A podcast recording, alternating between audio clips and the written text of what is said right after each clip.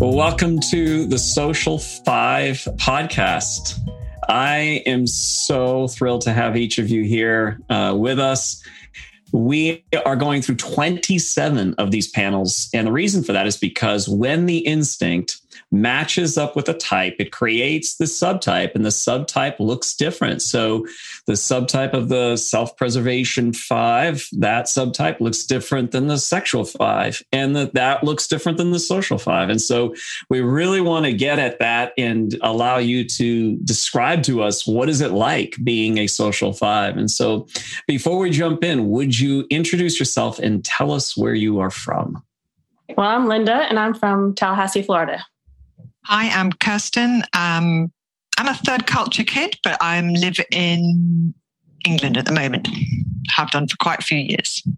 My name is Lindsay. I'm from Columbus, Ohio. I currently live in Pikeville, Kentucky. Well, welcome again. And uh, I want to start off by just describing a little bit of the five and the core motivation of the five uh, which is language differently depending upon which description you're reading. But essentially, it seems to be around this idea of needing to feel resourced in order to face life and the aspect of sort of holding on to as much as you can internal resources, you know, sort of thought resources or heart resources, but just holding on to these things uh, because the world seems to demand a whole lot and that takes a whole lot, and you end up with feeling, um, uh, you know, feeling empty and overdrawn. So that sort of existential sense that fives live with when that matches up with the aspect of the social instinct, the different aspects, reading and interpreting, uh, we're going to start with that one. Uh, what does that look like for you? How does that how do these two dance with each other? That need for feeling resourced and also the fact that you are reading and interpreting the group, the people within the group. I feel like as an observer, I pick up on everything and I pick on everybody's body language and what they're saying, their tone.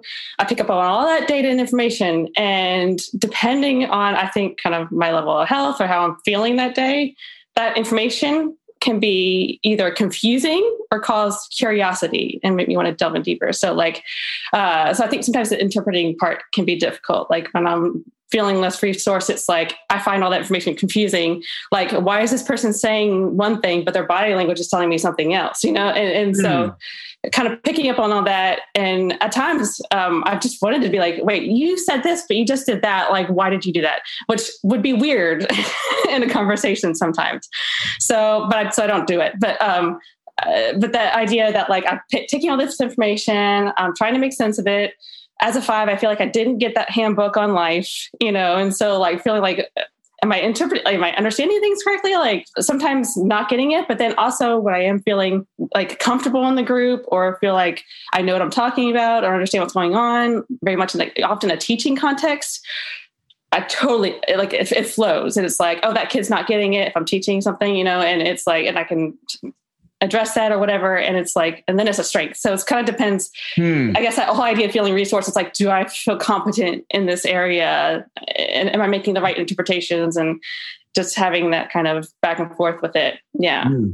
makes a lot of sense i appreciate your description of that I've heard from other fives who are in that social context. I believe this particular individual is a social five, but he would describe it as, yeah, I mean, when I get up in front of people, I can perform, I can roll. And he does. I mean, he sounds amazing. But he says what's happening internally is I never feel like I have enough. I never feel like I'm resourced enough. I never feel like I actually know fully what I should be talking, you know, the, the topic that I'm I'm covering.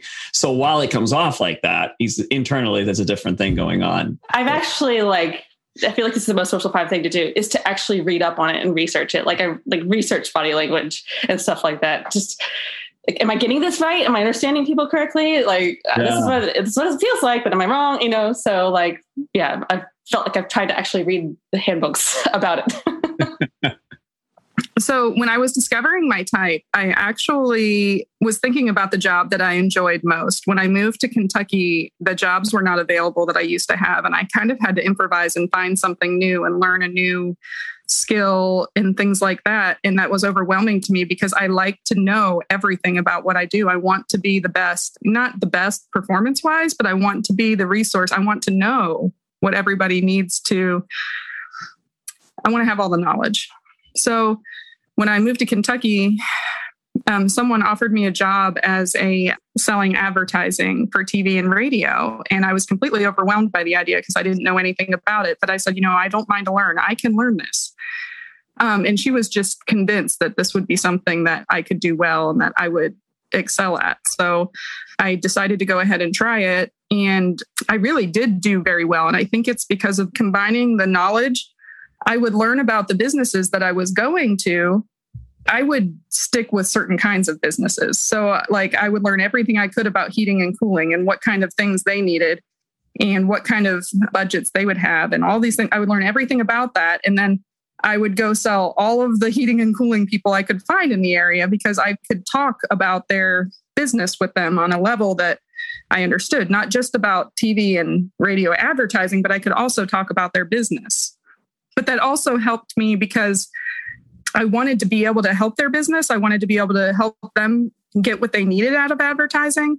But I also could go in and I could read the people so much better. A lot of the salespeople, they knew a lot about advertising, but they didn't necessarily know how to read the people that they were selling. So when I went into a business, I could tell is this person going to talk to me? Why aren't they talking to me? What do I need to do to like engage them and interest them in what I'm selling. And and it, for me, it was more of a project of how can I help their business, not necessarily how can I just sell this product. So when I think about the reading and interpreting, but then I also I was promoted very quickly. Within um, three months, I was running the TV advertising department, and and my supervisor was just like, for some reason, you sell all of. We've had salespeople here that have tried to sell these businesses for years and have never been able to get past the front gatekeeper, the person that kind of keeps track of things and lets people in to talk to the decision maker. They haven't allowed anybody past them. Why is it that you can figure out how to get past and talk to these people that nobody else has been able to sell? But I really think it's because I can not only did I become an expert on the information, but I became an expert on the people I was talking to and how to relate to them and how to find a way to talk to them. I mean, I had I had people that were really not happy and really angry with our station for some reason or the people that ran it. But I could engage them and figure out what would engage them in the conversation and how I could make the product useful to them. And it, I became very successful at the sales and it wore me out. I, because all of the talking to people really was a lot for me, and I felt really out of place doing all of the talking. But I enjoyed the the game of trying to figure out exactly what um, I needed to do to connect with people and what I needed to do to understand their business to make their sales campaign, their in their advertising campaign most successful. If mm. that hmm. makes sense. It makes a lot of sense that's the puzzle that fives enjoy. It's like, hmm, how do I solve this? It's it's tire it's tiresome on the energy, but it's also like the I got to solve this one, and uh, so I, I, I understand that. How about you, Kirsten? I, so when I looked at the instincts, I thought I was going to be a self preservation. I thought, of course it is, because I'm going to contain my energy and so I, mm-hmm. I, just thought that's going to be me. But I came out really, really highly on the social. And I realized that although I'm an introvert, I love people, I love meeting people, and I'm constantly scanning is the team all right? Have they got what they need? Right. And so for me, that the five bit of map making processes that work for people is less about being involved with the detail of really getting the processes right, but going, are they good enough that they support the team? Yeah, I do the. Re- I'm a great researcher. I'm, you mention anything, and I'm ordering the book and signing up for things. But I'm also quite. Uh, that's good enough for the team. They've got enough for what they to release them in what they need to do. Mm. Yeah, I really appreciate the description of both what I'm hearing is the five. And this is what's interesting about this is we can't dissect precisely what's the instinct all the time. We can see the extremes of him. Like, okay, that's definitely this, the instinct. Uh, that's definitely the type. But then there's this of interplay in the middle that goes back and forth where it's like, I'm an observer as a five. I already do this. I already do kind of the uh, observing, the, uh, the researching. And so reading and interpreting just adds another layer to that where now I'm really reading people and observing them and trying to understand what's happening there. And then you know coming back and doing more research and trying to understand more in order to then re-engage. And the social instinct does bring you back towards people again. And that's why for fives who typically and i appreciate what you said kirsten about like you're looking at the five and thinking i'm sure as i take this test i'm going to come out as a self-pres five because of the sort of core motivation of the five which is preserving of the energy right? So but the social aspect pulls you out and pulls you forward towards people uh, let's look at the bonding and affiliating, the bonding and affiliating uh, part of the instinct, which has to do again with connection to people. So, bonding is that checking in, uh, making sure people are okay, making sure the relationship is in a good stand, you know, in a good in good standing. The affiliating who are the people that I'm with, who's my tribe, who are my who's my group, and so talk to me about the five, its need for resource, and how that plays itself out with that part of the instinct? Well, for me, this is a little bit spoiler alert. My second instinct is sexual, uh, the one to one. And I feel that's where it really shows up in the bonding and affiliating because I will find a best friend, my boss, or another member of leadership, or I'll find somebody in the group to kind of help me navigate the group. I'll think, are, you seeing what I'm seeing? Are you like, are you picking up what I'm picking up? What did you think about this? Particularly if I'm insecure in the group, uh, if I'm not quite sure the group is like, if I'm agreeing with the group or think the same thing as the group or again, if if I'm kind of unsure, then um, those relationships really help me navigate the group, and and I'll rely on their encouragement and confidence to kind of help fuel me to action at times. But on the other hand, uh, when I'm feeling more secure, more resourced, um, I lead, need that less, and I think those people can also sometimes feel like I've discarded them in a way because it's like it's like now I'm on my own and I don't really need them as much and I'm going to lead the group. I'm going to teach the group. I'm going to make people feel welcome to the group. I'm going to bring them in and find out more about them and see how they can integrate better into the group. So it's just kind of like, I think being a withdrawing type, it's like what, and, and a fear type, it's like, so if I'm feeling afraid and not feeling secure, then I'm going to withdraw and I'm going to try to get resources to help me navigate that. But when I am feeling secure, hello type eight type of things and i can i can lead i can direct i can really manage the group in a, in a way that's looks very different. I can look very extroverted, even though I'm very much an introvert. Mm. So my current job just really plays into this. I'm an ops manager where I sit in the office. It's a constant check in with, with that team, that team, that team. Mm. And I just love, I love networking. I just think it saves me so much time because if we can all help each other, so, you know, best practice, sharing what we know. I seem to spend quite a lot of time doing that. And I think it's good for me in my role, but I think it's also good for the team because I'll say, oh, you should talk to that person. And I'm quite releasing about it. I'm not, I don't need to be in that meeting. Mm. I don't mm. need to be in that friendship. It's just, I think you two, you two could really, that would be, that would be a good meeting, either friendship wise or work wise. This is a fascinating point you just brought up. Really, really important uh, because other fives will say, What? Wait, wait, wait. I do not relate one single bit to you saying you like networking. Like that is seems like hell on earth to me. But that's where the instinct, the social instinct pulls you a little bit out towards this and you are able to see it still through the lens of the 5, which is this is actually a better way of doing it because this is, creates resources around me and it's still serving the five. So it's it's a, it's fascinating that there's such a distinct difference between another five who would say no way. That seems to pull all the resources out of me, whereas you see it as um, yes, it does stretch me, but it it does serve me in this way and how you're making that connection. So very fascinating it serves me, but it also serves others. So I think it, it, it helps with it helps me, but I'm contributing, and I can see the yes. link for, for others. Brilliant. Yeah. Yes. Yeah. Yeah. But, but I'm one of those people that would say that I don't like networking. Because I think of networking, I think of like mingling and like having to like work at finding out what people like and small talk and things like that. And that, that sounds like, ugh. But, but the idea of you need something and I know where you can get it. And it may be a person, it may be a book, it may be, you know, but like, yeah. So there's the sharing of resources is kind of how it plays yeah, because you're try- you want to be a resource and you're you're wanting to be useful, and so the networking piece for you is going to be well how do i plug into the network so we even talk about networkers which is a very it data data central kind of a, a language but it's networking to resource whether that resource be human or intellectual resource or whatever, but it's still the network of connection between I see that need there and that resource there, and I can connect the two. And so I think when people think of that term networking, a lot of times people do think of like they uh, a networking party where you're like mingling and you're having to make small talk and what do you do? And that is not what networking ultimately is.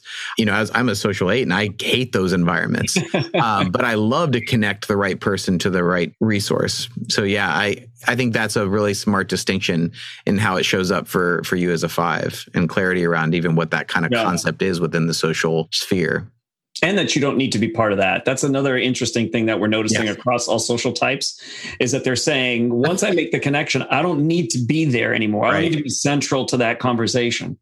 Yeah, I'm building the network. I don't have to be a central component to every connection of it. So, Lindsay, what about you as far as this bonding and affiliating piece? right now I'm a stage four cancer patient. And so I really wasn't working for a while. I was trying to, I threw all of my um, fiveness into understanding cancer and trying to research all of that to survive and to live. And, but it's not something that came to me naturally as far as like learning something for myself. So I've been a part of a group, a support group, and now uh, now I run the group and I have like a group of leaders. We're part of a team that helps run like a 5,000 person cancer support group. So I lead this team of leaders in the group and that when she, when you're talking about networking that kind of plays into that because I do really well in the smaller group. I feel like in the smaller group I can understand the individuals that I'm dealing with I know how I can relate to each of them in a way that matters to them and help them. And I can deal with the smaller groups. But when you, you say networking, like you were talking about, a lot of times I struggle to reach out. Part of my job and my position and what I do now with this um, community is I'm supposed to network with like drug companies. I don't mind to meet with like a leader in the drug company to talk about how the drug affects cancer patients and talk about the drug and how it could help improve cancer survivors and things like that. Like those kinds of things I can do, but networking just to like build my status or something or build my reputation is not something that completely intrigues me. Like it's something that I have to force myself to do.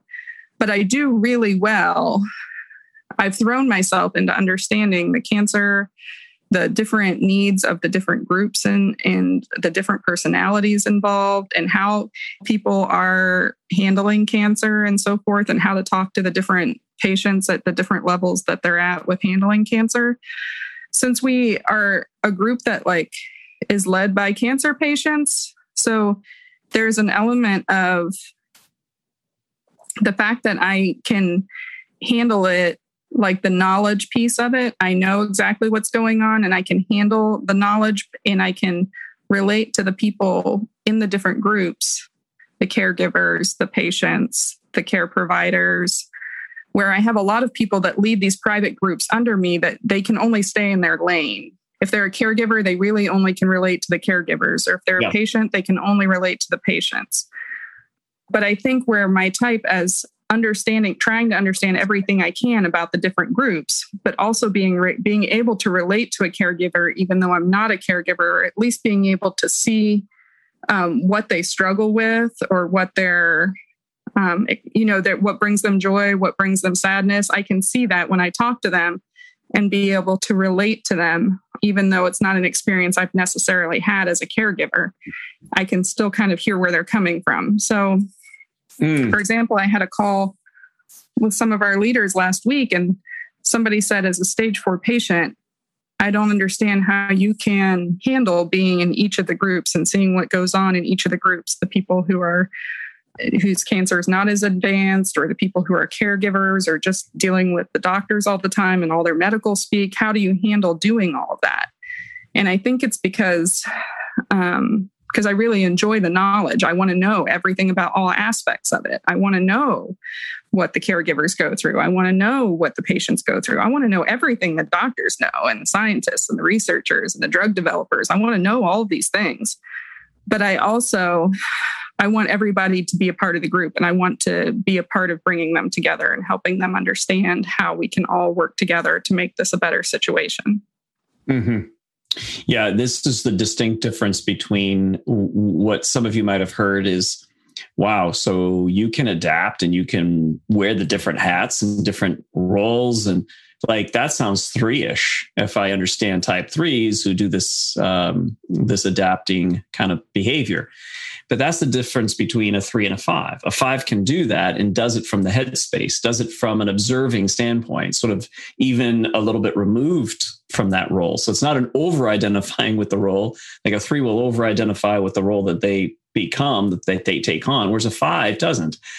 It's it's the wearing of the different hats and being able to pull them off with genuine interest. Like I'm curious about this. Um, so it's a fascinating difference, and it's what you can do. And then the social instinct pulls that even more forward again like oh more people to understand more things to know. And so the curiosity is is definitely displayed there.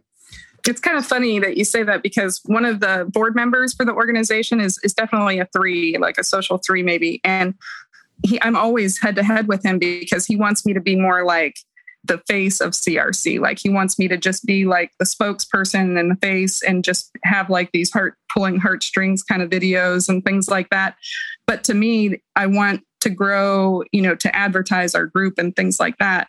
To me, I'd rather grow organically. I'd rather grow through relationships with people and have like a more like, this is how we can be a benefit to you. I don't want it to just be like, you know, lots of selfies and dramatic yeah. posts about what I'm going through and all those things. I don't want to just like, you know, make that happen. So I think it's funny because one of the people that I, I kind of like go head to head with, it kind of is um, a battle on on the strategy of growing the group. I'd rather do mm-hmm. it through what we can offer resource wise. And maybe I'm being hard on threes. I don't know. But well, I was gonna say let's let's move away. Let's let's clarify this. So because we we want to say the truth of this is is that we all have strengths you know the high side the low side we all have it and so this plays itself out in different ways. And there's also just understanding uh, that the you know head types move from the head space heart types move from the heart space. And so there are different things we see and there are different things we value. And it's so easy for us to moralize our types. And i do it all the time. Like you know like you should be more like a seven you know essentially is what i say sometimes to people without actually literally saying that. And instead of like oh no they're you know i'm married to a six. I have a child who's a six and so i need to understand their perspective and value their perspective and where they come from. So uh, let's move to the third aspect of this instinct, which is contributing. And you've already talked about this. And that's because all three live symbiotically with each other the reading and interpreting, the bonding, affiliating, and then contributing to the herd. Talk to me about how that shows up for you as a five.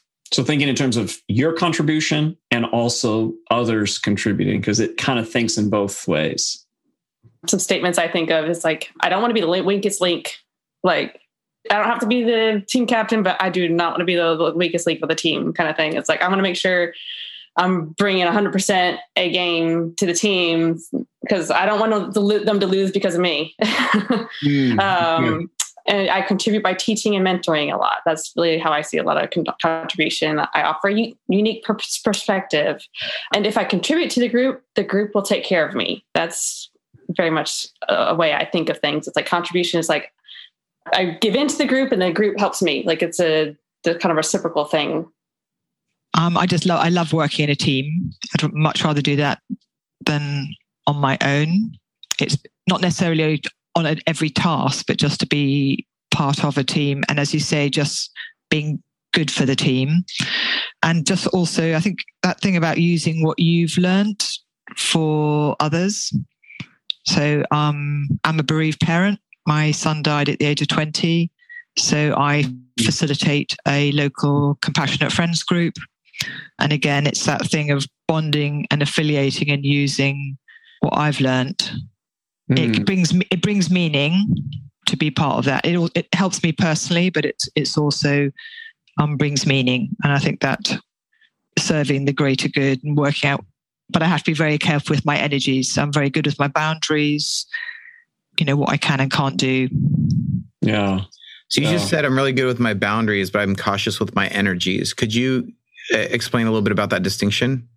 Probably go hand in hand in that because I'm constantly monitoring I scan situations and conversations personally as to whether there are going to be triggers. Yes. Um, so I'm constantly doing that with a slight sort of post traumatic stress hat on, sort of yeah. assessing the situation as well as being a five. And then looking and planning my day to going, well, if I'm doing this, I might be very careful in the afternoon. I will not plan anything for after this this evening because I'll be wiped out. But mm. also being prepared to do this because I've loved listening to other people do their panels. I've learned a lot from them. And so this, although this is out of my comfort zone, I think this comes back to the this is why it's worth doing it because it might be helpful. Yeah. And, yeah. and if I forget to say this towards the end, I want to make sure I say this to all three of you. Thank you, because I know that as a five, that takes a lot out of you and the instinct and and I've heard this from I think all three of you it's like the social instinct is was why I'm willing to contribute. I do see the value that it does contribute to the herd, it contributes to the group of people who are pursuing self development. So this is a way that I can contribute to that. So I, I deeply appreciate you know the three of you for doing that. So um, mm-hmm. thank you.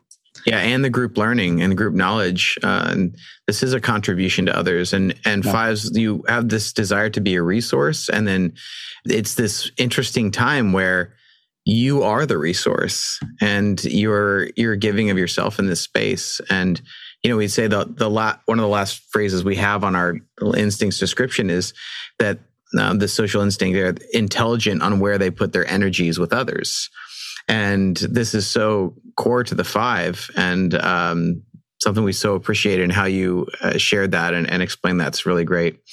So let's move on to the neutral instinct, the second one. We often refer to this as the, the secondary in your sequence or your stack of your instincts. This is the one that typically functions more neutrally. Uh, you often can use it to serve the dominant or uh, in some other way. But what is your relationship to your secondary instinct and how do you use it?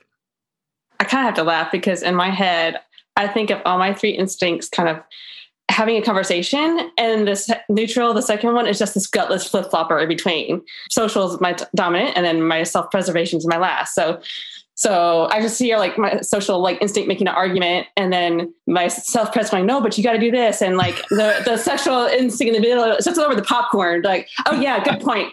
Oh no, you're right too. That's a good thing too." And it just it's a flip flopper in the middle, like uh. it'll it'll support either one, you know, like. It, but the the self press always gets this short end of the stick, so so huh. it tends to support the social more often because the social wins more often. And how what does that look like? You have an example yeah. of that? So sexual supporting social. So I'm very entrepreneurial, very futuristic. Futuristic is one of my strengths finders strengths. And so I love new ideas and I love starting new things. But it's really overwhelming to think about doing it by myself. Like I want to do it with a team, with a group, and I want to move the group forward. I want to move the group forward into new areas and into new, the future, into new ideas. I don't know if you heard the phrase intrapreneur, like an intrapreneur that's within a group that basically does that. Huh. Um, so I would describe myself that way so that I'm willing to take risks with the group. We want to save the world. Like, let's go. um, I'll, I'll, help us figure out how to do that. You know, like I'll, I'll put together some systems or uh, I, am a writer. So like I'll write the language around it, like put all that extra energy into that. But I tend to do it through key relationships. So that's how the sexual plays into it is, is I will be a a mentor or a consultant for the leader of the group. That's just some ways that I've kind of seen it play out. Yeah. Okay.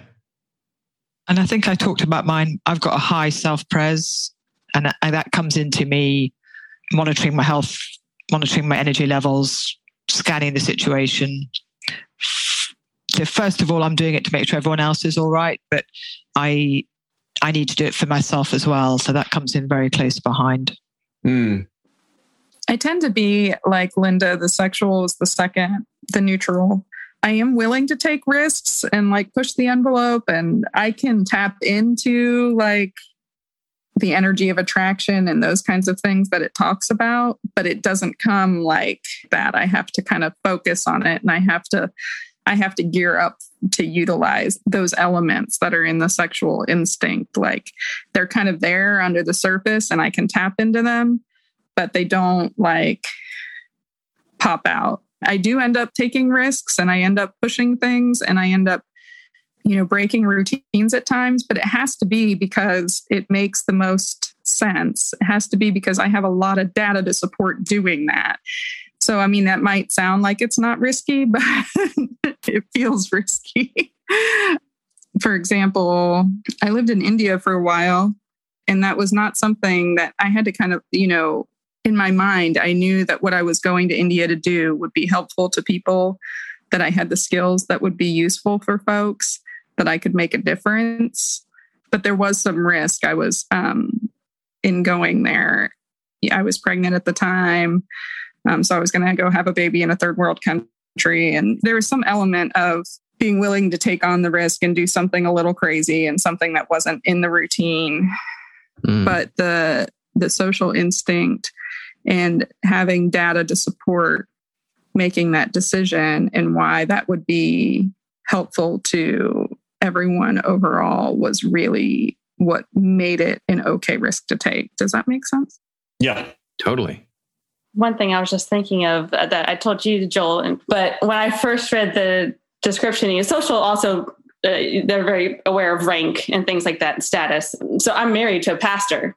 And so I thought, so you're telling me that I slept my way to the top of the church? like, okay. Um, this is how God made me. This is what He's designed me for. Whatever, you know, like. oh my god. But but, uh, but that was my first thought. Was like, so you're telling me that oh, I use funny. this instinct to support this other one in this way?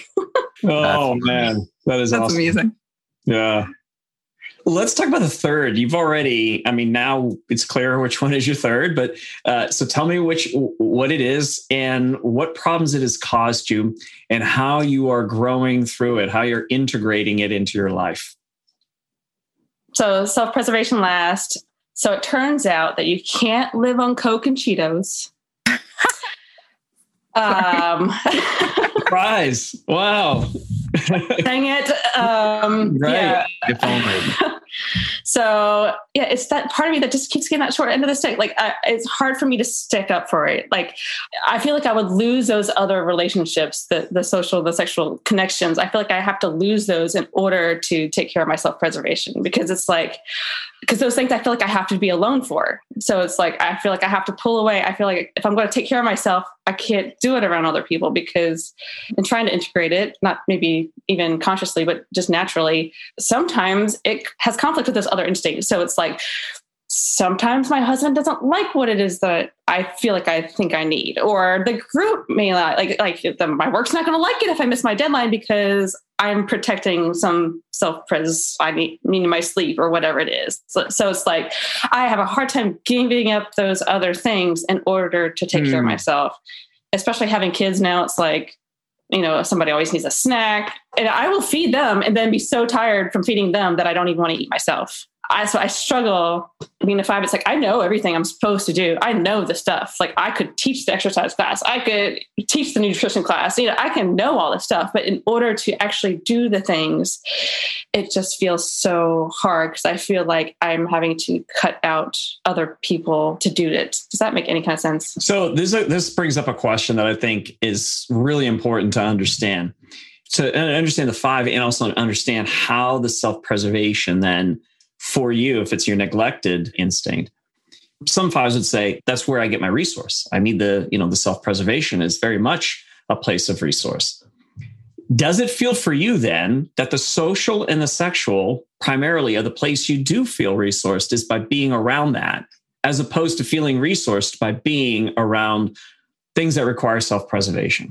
Well, yes and no, because I do also kind of fantasize about the self-preservation stuff. Like I would love, I would love to go to a float float spa. I've never done a float spa, and I was like, to just sit like float in a room with no noise, like a deprivation tank. Deprivation, yes, yes, yes. yes. Okay. I would love to do that for like an hour, but I'm not going to spend the money on it to try to convince my husband that that's something I should do. Like sounds like a difficult task to me, and it's going to be the last thing on my list. And maybe if all those stars will align, then I can go to the float spot. No, I totally that, that makes a lot of sense. It, it, and t- typically that works for whatever direction your sequence goes in. It's like if this is satisfied and that's satisfied, then maybe I'll can do the third one. Whereas I book into retreats, days out, whatever. It's like I need it so that I can actually operate. It's way up there. so whereas for me, the, the sexual one is my lowest one and it's pretty low. So it's that whole, I'm really having to work on that one.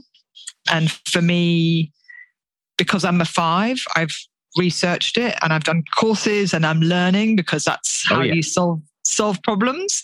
so um Artist Way is Yeah. something I have done and followed and I do my artist dates regularly because I know they feed my soul.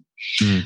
Um, but I have to plan it and be organized about it. So it's just really weird. Whereas Can you say a little bit about what that is, artist artist way? artist artist date is just uh, artist way is um releasing creativity and i would this thing about leaning into desire and not editing the self Mm. so I, I write morning pages which is like you don't want anyone to read your morning pages but it's that place of learning not to self edit and work out what what's really going on for me Mm. and and actually pushing into it a little bit. And then the other thing I've is I found out about is um, nonviolent communication.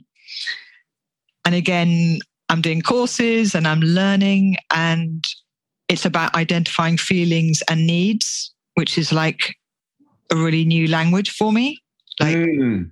I literally have my sheets plastified so that I can go, what am I feeling? What do I need? I think it also plays out for me that the moment I found that, I immediately thought this would be good for the group. Mhm. And, s- and so the first thing Sure. I've done is to organize team training so that we can all start helping each other. Brilliant. And I think that's a really interesting bit where you go, this is great for me, but who else needs this? yeah. Yeah. That's so good. So very good. Like the fact that you're doing some work around this to develop it intentionally is excellent. And then that you understand that the neglected instinct is there to serve the dominant instinct and you're doing that. So that's the ultimate goal is that hey, I've learned something that's really helpful to me. Let's see if we could do this as a group and go back to your dominant instinct. Well done. Um, Yeah. Thank you. yeah, really good. And I think Artist Way as well was I, somebody ran the course for me. It's a 12 session course. You just follow the book, doesn't cost you anything.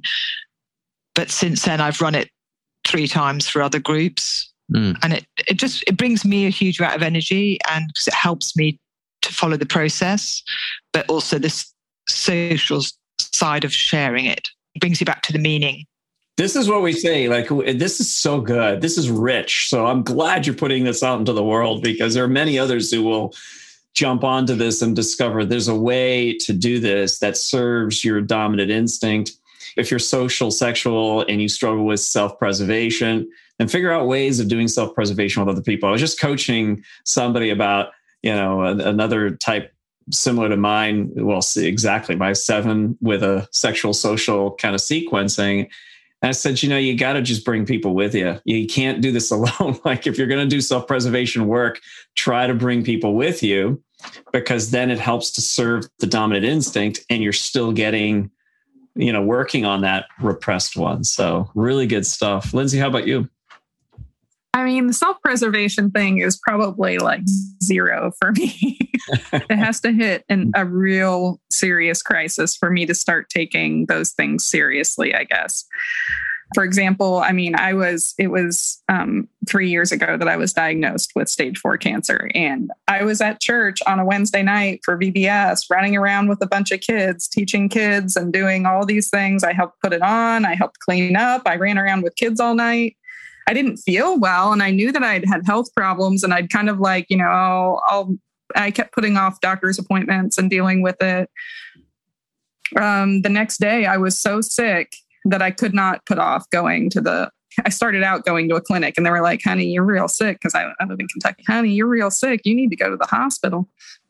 So I went to the hospital and, you know, at the hospital, I kept blowing it off. I kept saying, oh, I'm probably nothing. It's probably just a virus or something. But, you know, they told me I had to come here and they said that you guys would, you know, tell me what was wrong. I just know that I'm really sick, but it's probably nothing major. I'm sorry that I'm wasting your time. Like I kept apologizing to the doctors about wasting their time. And, um, you know, I found out in the ER that I had stage four cancer with 13 tumors on my liver. So, I was, and I was in the hospital for six weeks after that. Like they didn't know that I would get out of the hospital. I, you know, I went from one night running around the church trying, I didn't feel great, but I kept pushing that off. I, I felt like I needed to help. If you're in churches, you know that like helping with the kids, a lot of people don't want to always sign up for that. So I'm like, oh, I, you know, I need to help the church. I need to help this. I can do this. I can be helpful in this situation. I need to be running around with the kids. And I was trying to, I'd just gotten divorced and I'd just gotten job issues. So I was like throwing myself into all of these things of how I could help my family, how I could help the church, how I could help, you know, working and all these things. And I kept putting off taking care of my own physical health until it, I mean, I literally could not go any longer. And I had to take care of the medical piece. And um, it was a similar thing with I was married for 15 years in a really not necessarily great relationship. And then you know, leaving the relationship to take care of myself was like the last thing I considered. I just never realized that I needed to leave the relationship, you know. And one of the supervisor that I had at the sales place, she said to me, she said, Lindsay, I've watched you and you are so good at seeing in other people. You're so good at pulling out of other people and understanding everybody else's situation and advocating for other people's situations and helping them.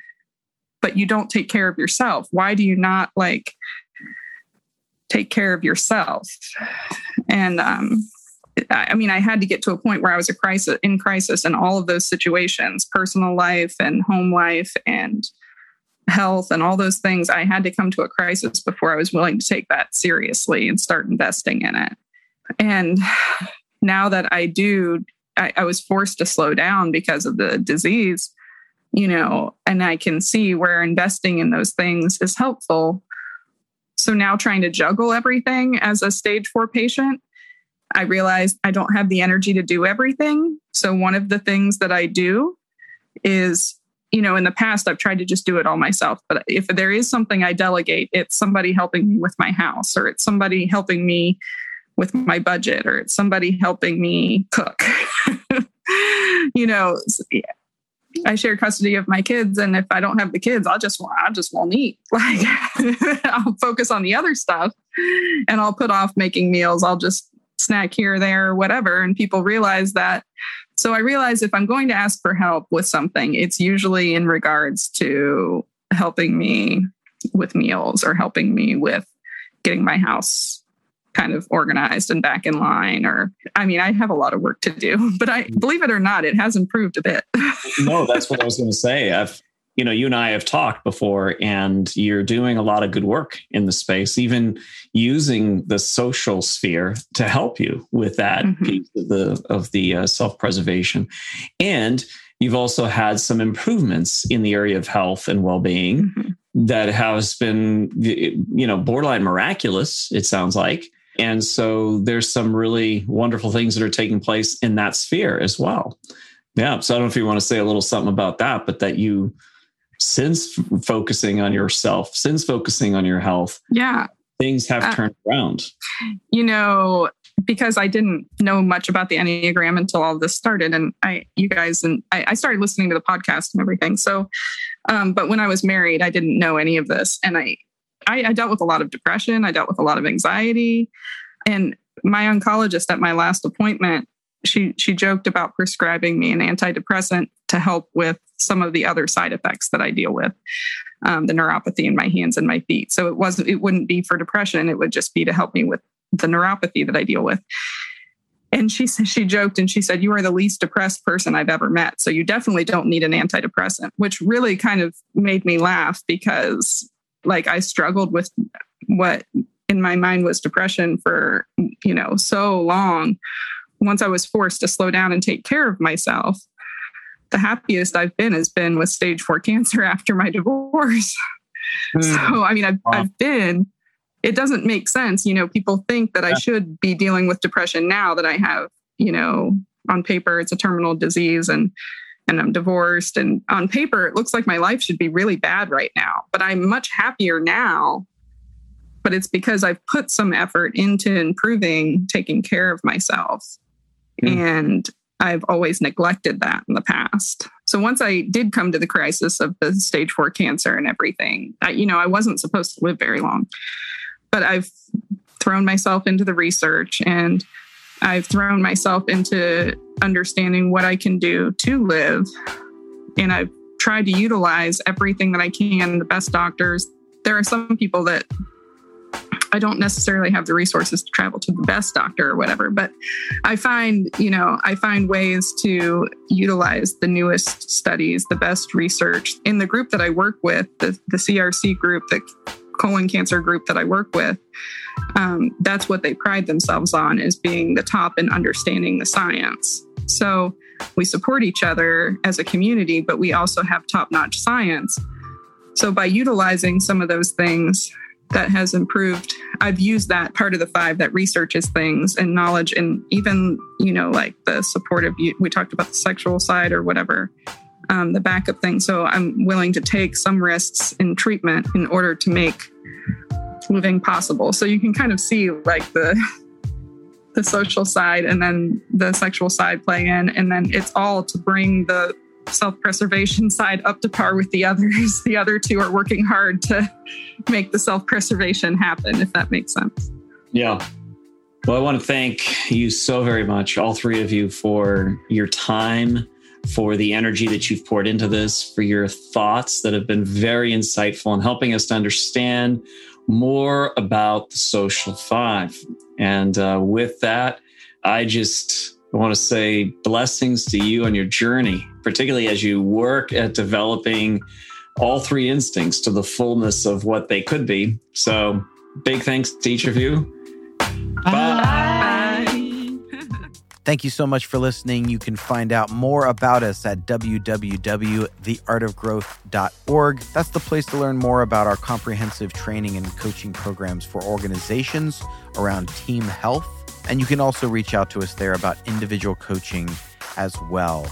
And there are many tools on the Art of Growth website to help you on your journey. We'd also encourage you to check out the main Art of Growth podcast. Grace and growth, my friends.